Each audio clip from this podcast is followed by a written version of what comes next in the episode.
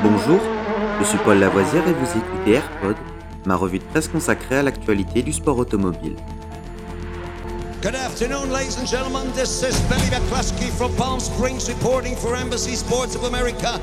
20 seconds to the start of the 31st Formula race. And I have to spend the afternoon here in California.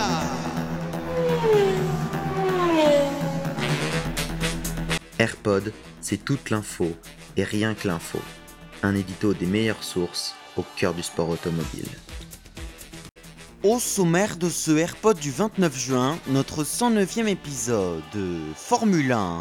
Nice et Madrid, toutes deux candidates pour accueillir un Grand Prix.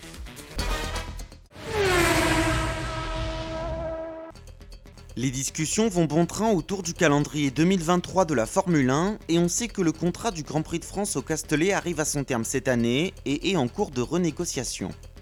Nice pourrait être une option possible pour accueillir un Grand Prix. Des discussions avaient eu lieu à la fin du mois de mai entre Stefano Domenicali, patron de la F1, Christian Estrosi, le maire de Nice, et Eric Boulier, directeur du Grand Prix de France. Les deux Français avaient déjà obtenu un oui de principe pour que la France continue de figurer au calendrier de la Formule 1, mais l'idée avait été évoquée de voir le modèle évoluer avec une alternance possible, soit une année sur deux.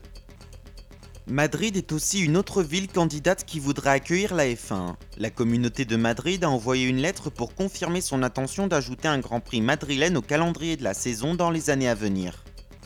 Pour le moment, le Grand Prix d'Espagne est toujours basé en Catalogne et le contrat avec les organisateurs de la F1 court jusqu'en 2026. Après cette date, toutes les options pourraient être évaluées.